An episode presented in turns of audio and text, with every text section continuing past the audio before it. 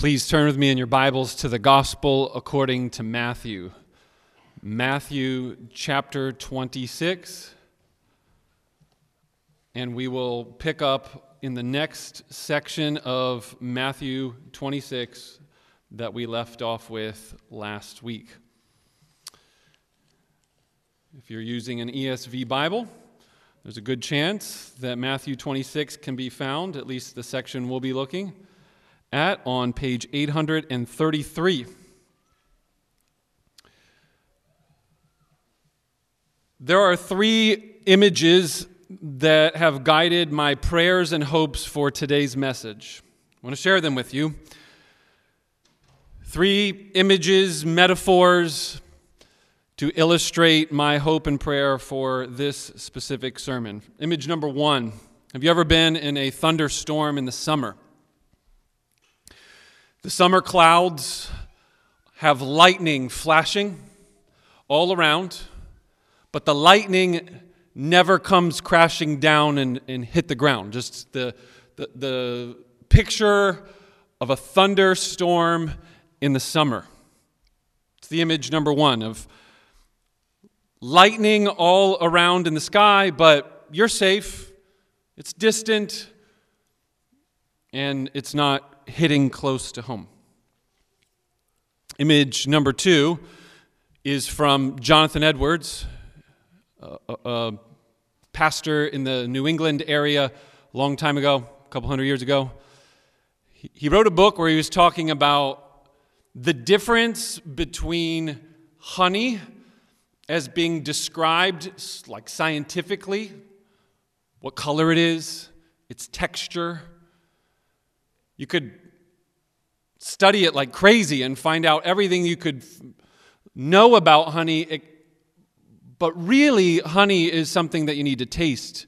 So it's the difference between honey that is felt, honey that is smelled, honey that is touched, versus honey that touches the tongue lightning flashing up in the sky versus lightning hitting close to home.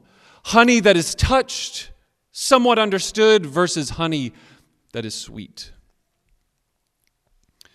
The third image is you've got a bomb, TNT, some kind of explosive device. It's there, it's right next to you, it's on you, it's in your house but it's, it's never been detonated. In all three of these pictures and images, I'm thinking about God's Word, the character of God, the holiness of God, the glory of God. And for many people, I feel, especially the more comfortable that they get around church and the Bible, it becomes one of those experiences that happens regularly for a pastor to hear someone and say, I'm reading the Bible, but it's like a thunderstorm in the sky in the summer. It's not striking right next to me. Yeah, I see the bomb, but it's not detonated. It's not exploded. I don't know this joy and hope and this transformation. I feel flat, empty. It feels like I'm touching the honey, I'm all around it, I'm being bathed in it, but it's not sweet to me. My prayer, my hope, is that by the power of the Holy Spirit, the lightning will strike your heart, the honey will touch your tongue, and the bomb will explode. I can't do that. If you're looking for a teaching, then all you're going to get is honey to touch. But if you're looking for God to show up, then you desperately need the Spirit. Apart from Him, we can do none of these things. This will just be another go through the motions kind of sermon, and I want week after week for explosions to happen, for transformation. I still believe that. Otherwise, I'm quitting. Next week, I quit if I don't believe that's what we're doing here. And I mean that in all sincerity. So, I want to pray just as an act of humility and an act of us as a unified whole say, before we even read this passage, Let's submit ourselves to the Spirit of God and ask for his blessing. Father, in the name of Jesus, to his glory and praise, we pray for the Spirit of God to come and pierce our hearts. For those of us who are feeling quite comfortable, I pray we would feel afflicted. And for those who are feeling afflicted, I pray that we will be comforted. Whatever it is, blow up our minds and our hearts and our imaginations with worship today to the glory of your name. Amen. Let's read God's word together in Matthew chapter 26, starting in verse 47. While he was still speaking, Judas came. Sorry, we're at the next passage, starting in verse 57. Then those who had seized Jesus led him to Caiaphas, the high priest, where the scribes and the elders had gathered. And Peter was following him at a distance, as far as the courtyard of the high priest. And going inside, he sat with the guards to see the end. Now, the chief priests and the whole council were seeking false testimony against Jesus that they might put him to death, but they found none. Though many false witnesses came forward, at last two came forward and said, This man said, I am able to destroy the temple of God and to rebuild it in three days. And the high priest stood up and said, Have you no answer to make? What is it that these men testify against you? Jesus remained silent. And the high priest said to him, I adjure you by the living God, tell us if you are the Christ, the Son of God. Jesus said to him, You have said so. But I tell you, from now on, you will see the Son of Man seated at the right hand of power and coming on the clouds of heaven. Then the high priest tore his robes and said, He has uttered blasphemy. What further witness do we need? You have now heard his blasphemy. What is your judgment? They answered, He deserves death. And they spit in his face and struck him. And some slapped him, saying, Prophesy to us, you Christ. Who is it that struck you? One big idea Jesus is the judge who was judged unjustly. Jesus is the judge who is judged unjustly so that dynamite would explode in your heart, so that lightning would strike down right next to the very seat you are sitting on, so that you would taste the sweetness of honey. Jesus is the judge who is unjustly judged. Let's take that sentence and work through it so you can see the thing that we're talking about the bomb. Let's examine the honey. Let's look up at the sky. And let's pray that throughout examination of Jesus as judge, who was unjustly judged, we will conclude this message by us having these effects upon our heart. First, Jesus is the judge. This is ex- extremely clear, I think, in the exchange between the high priest. If you look at verse 5, uh, 63, but Jesus remaining silent, the high priest then is tired of the silence, and then he demands by oath, I adjure you by the living God, tell us if you are the Christ. Christos is the Greek word. It is not a last name. Sometimes that's one of those kind of popular misunderstandings. It is not Jesus, Mr. Christ. It is the Greek word for the anointed one, or as we might say, Messiah. The anointed one would have been, in their understanding, a human, an, an earthly ruler. That's what they're, they're looking for. That's what the guy asking the question, Caiaphas the high priest, is saying when he says, Aren't you this human ruler that was anointed and promised by God. Jesus' answer tells us that he is a judge. He says, You have said it. And what he's really saying in paraphrase is, Yes, I am. If you read Mark's account, he's saying yes. But also, he's saying more than that. He's saying yes, but I don't mean what you mean when you say Christ. I mean something more, which is why he says, But let me tell you. So I think what we need to understand is Jesus saying, I don't disagree with the idea that, yes, I am the Christ, but I am more than that. I am the judge over the entire universe. From now on, you all, plural you, you all, not just you, Caiaphas, everyone is going to see and understand. From now on, the tables are going to be turned. You're judging me, but I will be your judge the one who is the Son of Man, seated at the right hand of power and coming on the clouds of heaven. If you missed last week's message, you would have heard me say that the New Testament authors, Matthew, and Jesus himself like to use the Old Testament to explain themselves. And in this case, we have another example of this. Jesus not only explains himself by quoting an Old Testament passage, Psalm 110, but he also mixes together Daniel chapter 7. And when you study both of those passages, Jesus is saying, I am the Christ, but I'm not just a human ruler. I am an heavenly ruler. I am the judge of the universe. I am the Psalm 110 Lord, and I am the Son of Man who is coming on the clouds of heaven.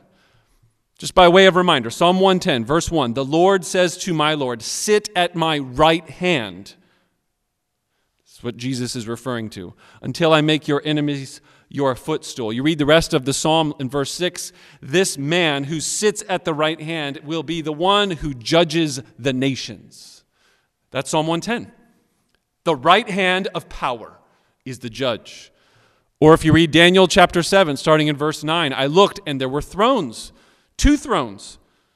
One throne and then another throne. An ancient of days, a very old, eternal being took his seat on one of the thrones, and his clothing was as white as snow, and his hair was head filled with pure wool, and it was a fiery flame of throne with wheels burning with fire, and a stream of fire issued out from it and before it. And thousands upon thousands were serving the one on the throne, and 10,000 times 10,000 were before him. And then, this is the phrase in Daniel chapter 7 that the one on the throne is the one that has the courts opened up with judgment and the books were opened. It's a courtroom scene. Throne, kingly ruler, judge, with the books opened up, and he is the one that is judging, and everyone else is serving and worshiping. King, judge, ruler. And then in verse 13 of Daniel chapter 7, it says, And behold, with the clouds of heaven, the same phrase that Jesus uses, there came one like a son of man, that's how he designated himself, the son of man at the right hand of power with the clouds of heaven. This son of man in Daniel chapter 7 comes to the ancient of days, so that's the one throne and then he was presented before him, and then the Ancient of Days gives the Son of Man dominion and glory and a kingdom that is over all peoples, nations, and languages, that they should serve him. That this dominion that he has is an everlasting dominion, it will not pass away. His kingdom is one that will not be destroyed. What am I saying? Jesus quotes two passages of scripture from the Old Testament Psalm 110, Daniel 7, mashes them together. And what is he saying? He's saying, I'm the king, ruler, judge over the universe. You will see. You're judging me, soon I'll be judging you. Do you think the people that were listening to Jesus when he said this understood what he was saying? Like, was this cryptic? Was this one of those things like an obscure Old Testament verse that nobody really knew about? And they're like, huh, scratching their heads. Did they put two and two together? Well, read the response. What does Matthew say happened? After Jesus says this, the high priest tore his robes, something that he is never allowed to do except for one instance when there's an act of blasphemy. Blasphemy, if you're not familiar with that word, is a word that says that you are improperly using either the name of God or you are calling yourself God when most people aren't God, so therefore that's blasphemous, or you are misusing or misnaming something that's associated with God. So it could be the temple, or it could be His word, and all of that would fit under the category of blasphemy. So he tears his robes. He says this is blasphemy. Then he turns to all the people, which includes this council of other Jewish leaders, and he says, We don't need any further witnesses, do we? Then he asks this What then is your judgment, everyone? Public. This is not private. This is multiple witnesses. They're all hearing Jesus say this. What do you all think? And they answer, Death. He deserves death. So you can tell by their response. The claims of the Bible, the truths about Jesus, like the one that's being made here, is a hard claim. It is not a soft claim. People like to treat Jesus like a good moral teacher. And when he's just a good moral teacher, he's just lightning in the clouds. It doesn't strike down if he's just another teacher. But when he claims that he is the judge of the universe, then you cannot respond to him with indifference. This is an appropriate kind of response because you are either all in for him or you are against him. And they are against him. There is no option, like so many people want to say today, well, that's good for you. You know, I'm just glad that that's Christian thing working for you. I'm glad that you're into Jesus. I'm not. That sort of response shows just how ignorant people are about Jesus. Anytime someone responds that way, it is them not understanding the hard claim that Jesus is the judge of the universe. So, what about you? Do you understand that Jesus is judge? Well, we'll know by your response. We'll know whether or not you get angry at this sermon or you love it. Any other response is not acceptable. You have misunderstood me and the Bible altogether. Either anger, because I have so offended you, or worship because this is ultimate reality and truth. As C.S. Lewis has rightly said in his book, Mere Christianity, is a, a well known, famous quote from a, a British author earlier in the 20th century. In his book, Mere Christianity, he said, I am trying here to prevent anyone from saying the very foolish thing that people often say about Jesus. That is, I'm ready to accept Jesus as this great teacher, but I can't accept the claim that he is God. That is one thing that we must never say. A man who was merely a man and said the sort of things that Jesus said would not be a great moral teacher. Either he would be a lunatic on the level of a man who says that he is a poached egg, or else he would be the very devil of hell. You need to make a choice. Either this man was and is the very Son of God, or else he is a madman or he is something worse. You can shut him up for a fool. You can spit at him and kill him as a demon, or you can fall at his feet and call him Lord and God. But let us not come with any patronizing nonsense about him being a great human teacher. He has not left that option open to us. He did not intend to. Now, it seems to me obvious that he was neither a lunatic nor a fiend, and consequently, however strange or terrifying or unlikely it may seem, I have to accept the view that he was and he is God. Nobody who rightly understands the message of the Bible will respond to Jesus with indifference. You either respond like these people did, he should die. This is utter blasphemy. He's claiming equal authority and ruling with God Himself. He's saying he's the Son of Man of Daniel 7. He's saying he's the Lord of David in Psalm 110. What? If you don't get what Jesus just said, then you just don't get it yet. And Jesus in Christianity is just going to remain in the clouds. It's going to be honey you touch and think, I'm kind of close.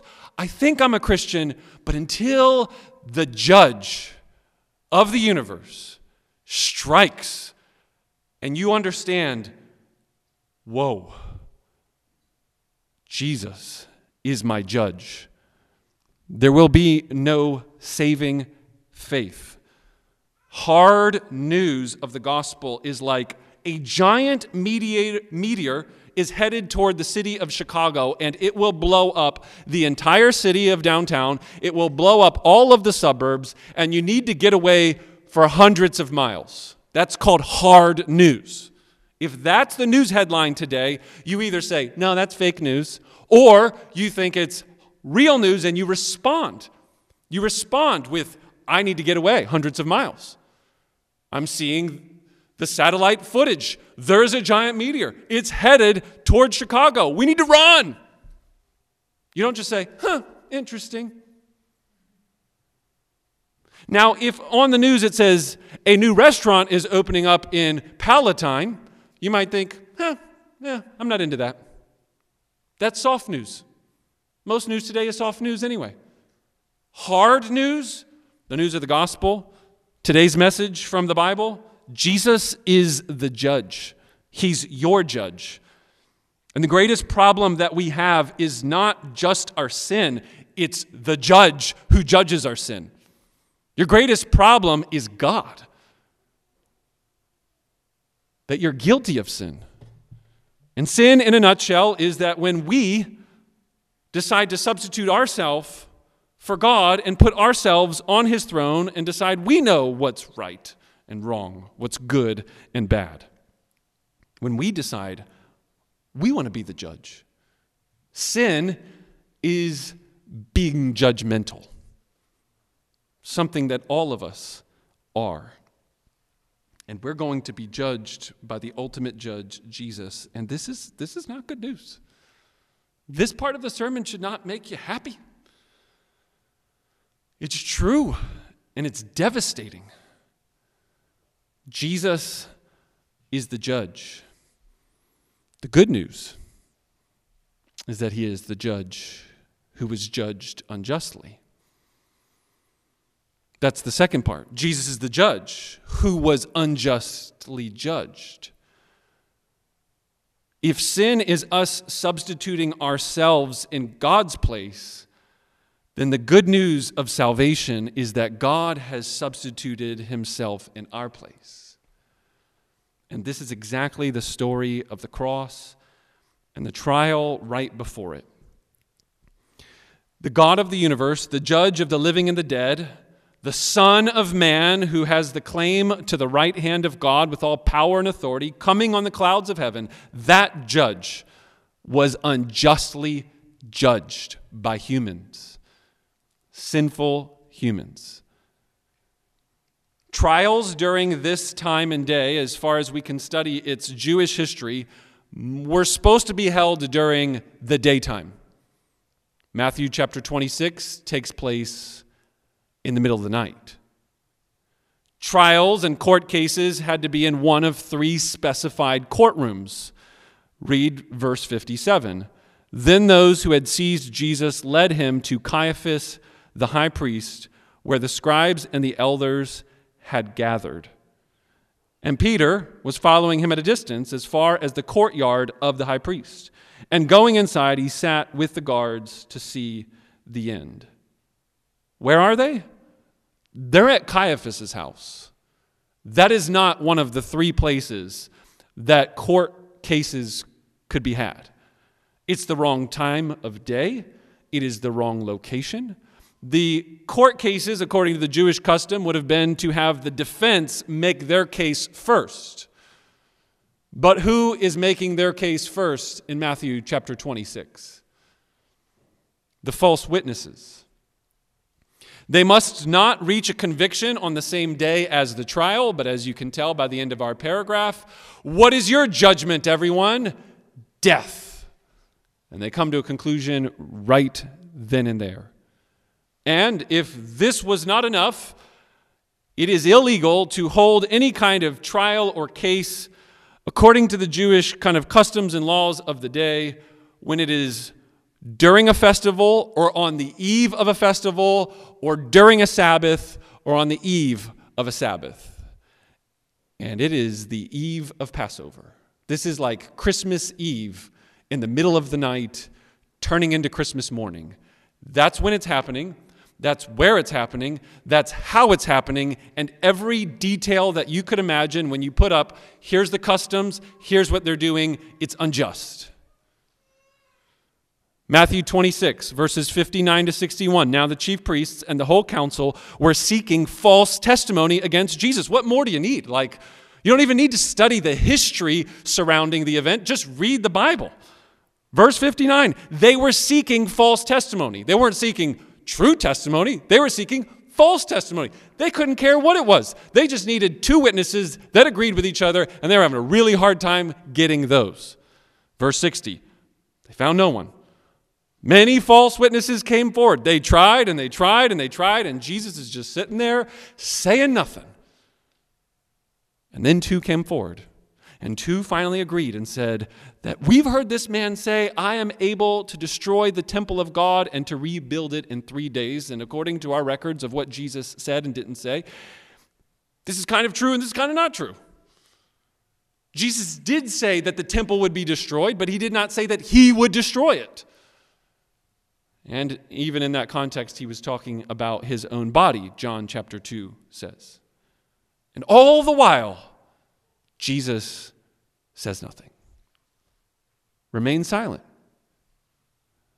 until eventually the high priest has enough and he demands, I adjure you in the name of God.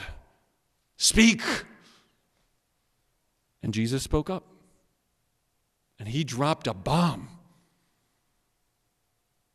a giant bomb of truth before them. They had no evidence, they had no witnesses, they had the wrong place, the wrong time of day, the wrong time of year, and they went about the proceedings in the wrong order. And Jesus says, not just a, wow, that's a, outlandish statement. He gives them the one piece of evidence that they were needing, and they had nothing prior to that. Once Jesus speaks up, the whole court case turns. What does this mean? It means he's in control. He is not having his life taken from him. He is laying down his life as he submits to the will of the Father. I hope that you're starting to realize that this passage of Scripture is amazing, it's breathtaking. Jesus is the judge of the universe who is unjustly, in every way you look at it, being judged. And this is so that you and I would be transformed. Become new people. Have your hearts explode with worship. So that three things. Actually, it might only be two. But here's your application points. And they all come from 1 Corinthians because 1 Corinthians, even though in one sense it seems like, what are we doing? I thought we are studying Matthew. But Paul says some things about judgment and judging that I think are incredibly helpful to help push the detonator button, to just pour the honey into your mouth.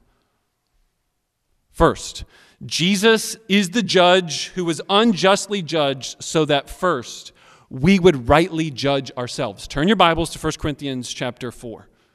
1 Corinthians chapter 4.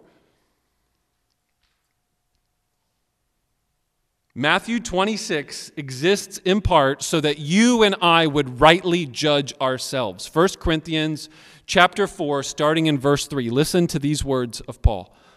But with me it is a very small thing that I should be judged by you or by any human court. In fact, I don't even judge myself, for I am not aware of anything against myself, but I am not thereby acquitted. It is the Lord who judges me. Phil's summary, quick paraphrase. Paul says, I don't care what you think. It's a small thing to me. No big deal. Water down my back. That I'm being judged by you or any other human court. I don't care what you think.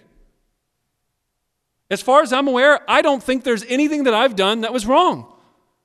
I'm not guilty. My conscience is clear. And people say this kind of thing all the time, don't they? I don't care what other people think. But they don't say what he says. He says, I not only care what you think or other human courts think, I don't even care what I think. I mean, this is amazing. This is something has changed this person. It's one thing to say, I don't care what anybody else thinks. Lots of people say that. But then what do they normally say right after that? Think of like every single interview with every famous person, especially athletes. Well, there's a lot of haters out there. All kinds of people. Haters to hate, and you just can't be distracted by the noise. You just got to keep pressing on, and you got to do what? Believe in yourself. I don't care what you think about me. I believe in me. We believed in ourselves, and that's why we won the Super Bowl. We believed when no one else believed. How often do you hear that stuff? Maybe you don't watch sports, but it's like every week in sports. Nobody says what Paul says, though. I don't care what you think about me. I don't care what others think about me. I don't even care what I think about me. I don't think I did anything wrong, but that doesn't mean I didn't do anything wrong. You know who I care about? I care about the Lord and what he thinks about me. Jesus is the judge. And that exploded in Paul's heart in such a way where he does not have the fear of man and he does not have the fear of the courts and he does not have the fear of even his own internal thoughts about himself. If the gospel is going to explode in your heart, then start right here. Stop being the judge of yourself. Stop beating yourself up day after day. Well, I'm just not pretty. I don't look the way that I should. I'm not smart enough. I'm not as successful. I'm not as productive as I should have been today. I'm not as morally good as the other people that I think are better than me. What are you doing when you think that way and talk that way other than putting yourself on the throne and judging yourself? It's self judgment. The only person who has the right to beat you up is the Lord. And guess what? He didn't do it. John 3:17 says for God did not send his son into the world to condemn it but in order that the world would be saved through him. In other words, Jesus came first not to bring the judgment but to bear the judgment. Jesus, the judge on the throne with the Father, left the throne in order to be unjustly judged so that you and I would rightly judge ourselves in the eyes of the way God sees us in Christ. How many of us would have our lives and our attitudes and our perspectives, our reviewed thoughts of last week, our upcoming hopes of the next week transformed like dynamite? Explosions if we believed by faith that Jesus is our judge. And he was unjustly judged so that we could no longer be the total judge of ourselves. Secondly, Jesus was unjustly judged so that we would rightly judge one another. If you turn the Bible over one more page or look over in the next column, 1 Corinthians chapter 5. Paul doesn't say, I don't judge myself, and I don't care what you all think, because we should never do any judgments whatsoever. Jesus taught in the Sermon on the Mount judge not, lest ye be judged. So, judge, judging anybody at any time whatsoever is off the table. Paul apparently doesn't think that's what Jesus taught. Not that he didn't say those words, but they must not have meant that there's no judgments whatsoever. Look at 1 Corinthians chapter 5 verse 3. I have already pronounced judgment on the one who did such a thing. For the context, read verses 1 and 2. A kind of immoral action that the rest of the world would say, that's disgusting. We don't tolerate that kind of behavior, but people in the church are tolerating it like it's no big deal. I've pronounced judgment on the one who did such a thing. This is gross. So, verse 4 when you assemble in the name of the Lord Jesus, and my spirit is present with the power of our Lord Jesus, you are to deliver this man to Satan. You're to judge him. That's gross. The rest of the world's judged him. You and the church should too. Why? so that his spirit would be saved on the day of the Lord. If someone calls themselves a Christian, that's the context, but they're not bowing before Christ as their judge, they need to be confronted. Why? Because we love them, because they're being deceived, and we want them to be saved instead of deceived. The church is a place where we do judge one another, but not by our own standards, not because I look down at you and say, well, that's not the right way to do it, because that's not how I grew up doing it but because we have agreed upon together that we put ourselves under the lordship of Jesus as our judge and our master and our king, and we're all just trying to obey him. And when you say, Yeah, that's what I'm doing, but then you don't do it, we're going to call you out in love, with gentleness, of course. I mean, that's at least the hope. We judge one another according to the standard of God's word. One another. Christians should not be marked by their judgmentalism of like always telling everybody, well, that's not biblical. Look at the rest of the chapter, 1 Corinthians chapter 5. I'm writing you to not associate with a brother like this one who names the name of brother, but then is guilty of sexual immorality, or it could be something different. It could be greed, or idolatry, or reviling, or drunkenness, or swindling. Don't even eat with such a person. For what do we have to do with judging outsiders, those outside the church? Is it not our job to judge those inside the church? God will judge those outside the church. You purge the evil person from among you. Jesus Christ is our judge. God will take care of everybody outside of the church. And if we can rightly understand this teaching and understanding of judgment and church discipline, and hopefully, we will be able to embrace the gospel and not just say, well, we can't judge one another, and we're just going to let sin go unchecked and not really care. Jesus will judge those outside the church, but those inside the church should remove anybody, and this is the key context, bearing the name. Read it carefully in the verse. In verse 11, they bear the name of a brother or sister, and they're guilty of a sin that defines their very existence. That's just who they are. Don't just struggle with greed, they're greedy people, unrepentant, continually sinning. And that's not the only case. You keep reading in chapter 6. Look at the next passage. When one of you has a grievance against one another, does he dare go to law before the unrighteous instead of the saints? Or do you not know that the saints will judge the world? And if the world is to be judged by you, are you incompetent to try trivial cases? Do you not know that we are to judge angels? How much more then matters pertaining to this life?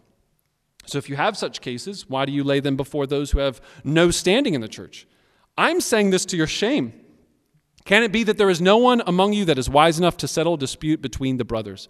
But brother goes to law against brother, and that before unbelievers.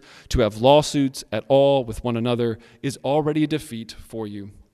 Why not rather suffer wrong? Why not rather be defrauded? But you yourselves wrong and defraud even your own brothers. In summary, Paul's saying we should keep our disagreements and our disputes within the church. We should not take them to outside secular courts. We have God's word and God's law and God's spirit. So going and suing one another inside of the church is a defeat. That's a loss for the kingdom. That's showing that our God is not good. His, his gospel doesn't really transform. His laws aren't really that great. We need outside support from the government. He's saying, no, that would be terrible. You don't need anything else. You have all that you need in order to live life and godliness with God's word, God's people, and God's spirit. Don't you realize that in the kingdom of God, you have people that will one day be judges of everything, including angels? How can you not deal with little squabbles amongst trivial affairs day to day? So don't sue each other. It would be better to just suffer the wrong. And this is the part where I wanted to really think about our passage and the detonator blowing up in your heart. How many of you get in disputes with your spouse, with your family members, with your neighbor, with any kind of person, especially people within the church, because that's the context we're talking about in this passage? And how many times does it come up in your mind? You know, what they just said was completely false and inaccurate.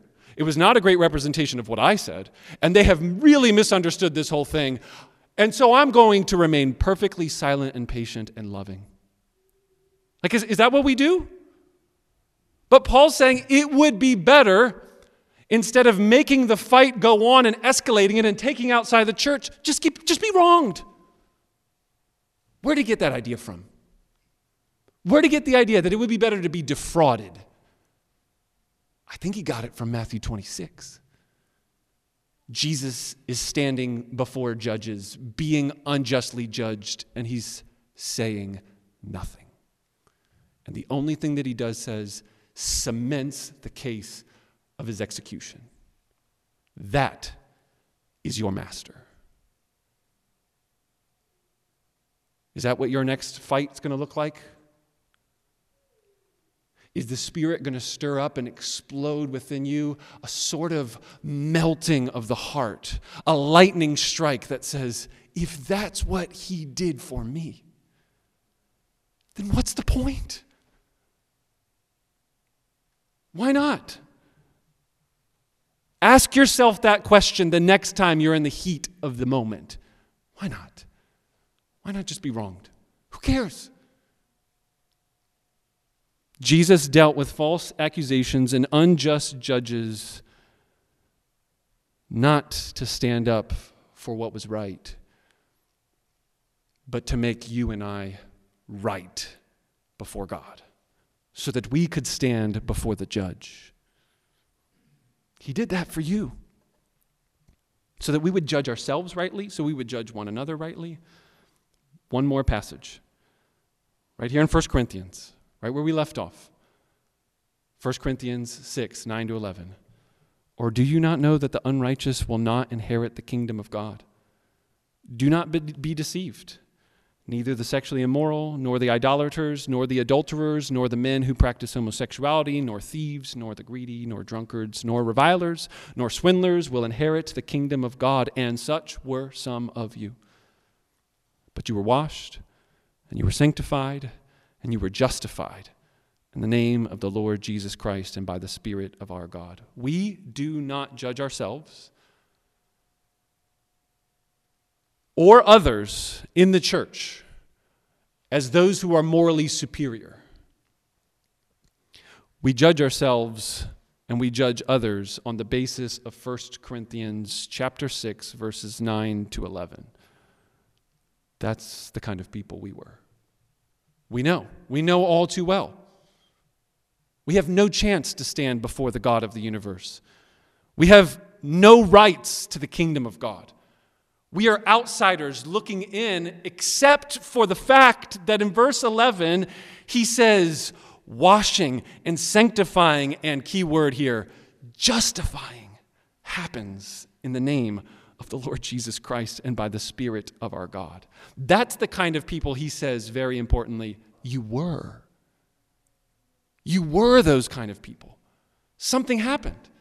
Honey came from this yellowy, textury, smelly thing to this taste and see that the Lord is good. It went from being a lightning strike in the sky to a lightning strike in my heart. We're new people, like it affected us. The gospel did something to us. When Jesus Christ dies in our place unjustly, he who knew no sin became sin so that you and I would become the righteousness of God. Justified means to be declared not guilty, judged no more by God, sins forgiven, all debts paid washed by the Spirit of God. If sin is substituting ourself in the place of God, salvation is Jesus Christ substituting in our place. God taking our spot. He identified himself with us, leaving the throne room of God so that we could inherit the kingdom. Being wrongly accused and unjustly persecuted so that you and I could be declared not guilty What's the secret then to not being a judgmental Christian and condemning everyone around you, but still at the same time not being a pushover and actually standing for truth? How can we be grace and truth kind of people, both individually and corporately as a church? It's when you understand the gospel that Jesus is the judge. He did not come to bring judgment at first, but to bear it in our place, die on a cross, and every single moment leading up to that cross is all part of the Father's plan and the Son's willing submission because of his great love and mercy. He loved you that much, for God so loved the world that he gave his Son. And therefore, you and I don't need to try and pretend or act like we are something better than even the very scum of the earth, as Paul says in 1 Corinthians 4. But at the very same moment, we know that our status and our position and our person is new in Jesus Christ washed, sanctified, justified. Can you hold both of those? Can you hold both of those realities? That the bad news of the gospel is far worse than you have ever realized, and that you have no ability to stand before the judge. You're nothing. Man, that's a depressing message. But can you also hold the most life giving, most uplifting, exalting truth that you are far greater loved than you ever dreamed, and every other love that you're longing for on Valentine's Day has been exploded by the love of God in Jesus Christ. Can you hold both of those? If you can, then you know how sweet the honey is and the power of the lightning striking right in your heart. Let's pray together. Our Heavenly Father, we want to thank you for Jesus. We want to thank you that you have given us Christ and that we know who he is from Matthew 26. And we know how to apply this truth because of 1 Corinthians 4 to 6. We thank you for your word and that your spirit washes us and transforms us. And I pray that in some way your Spirit will use this word and keep gnawing at us and showing us various ways to apply this reality to our lives, that we will not be enslaved by the fears of men and women around us. Oh God, I pray that you would lift the veil for many of us of how many decisions we make every day that are not on the basis of Jesus being our judge, but us being our own judge, or our friends, or our family members, or our neighbors, or our coworkers. How enslaved we are to their judgments and what they think about us. So I pray that you would set us free, wash us, sanctify us, remind us. There is therefore now no condemnation for those in Christ Jesus. We have been justified, not guilty. What a glorious and amazing truth for us to meditate on today. We praise you in Jesus' name. Amen. In um, the history of the church, there have been a few different examples of Christians s- summarizing the beliefs about Jesus. And one of those is the Apostles' Creed. And as we take the Lord's faith, uh, the Lord's Supper now, I'd encourage you to open up those elements. If you're a Christian and you have experienced the explosive power of a new affection in Jesus Christ, then you should participate. If you're here today and you're like, you know, I just got to admit, I don't think I've ever had any powerful explosion in my heart. I've learned things about God, I've heard things about Jesus, but it has not touched down right next to me and transformed my loves and my affections. If that's you, I think you should just Listen, pray, plead that God would save you, and do that kind of work in your heart. For the rest of us, let's affirm our faith that Jesus is the judge with these words from the Apostles' Creed talking about Jesus. It says, I believe in Jesus Christ, his only Son, our Lord, conceived by the Holy Spirit, born of the Virgin Mary, suffered under Pontius Pilate, crucified, died, and buried. He descended into hell on the third day. He rose again from the dead. He ascended into heaven. He sits at the right hand of God, the Father Almighty. and from where he will come to judge the living and the dead. He died. He rose again. He sits at the right hand of God until he will come to judge the living and the dead. Do you believe that? Has it changed and transformed you? 1 Corinthians chapter 11 says that the Lord Jesus gave us a meal on the night that he was betrayed. He took bread, he gave thanks, he broke it. And then he said these words This is my body, which is for you. Do this in remembrance of me. Let's take and eat.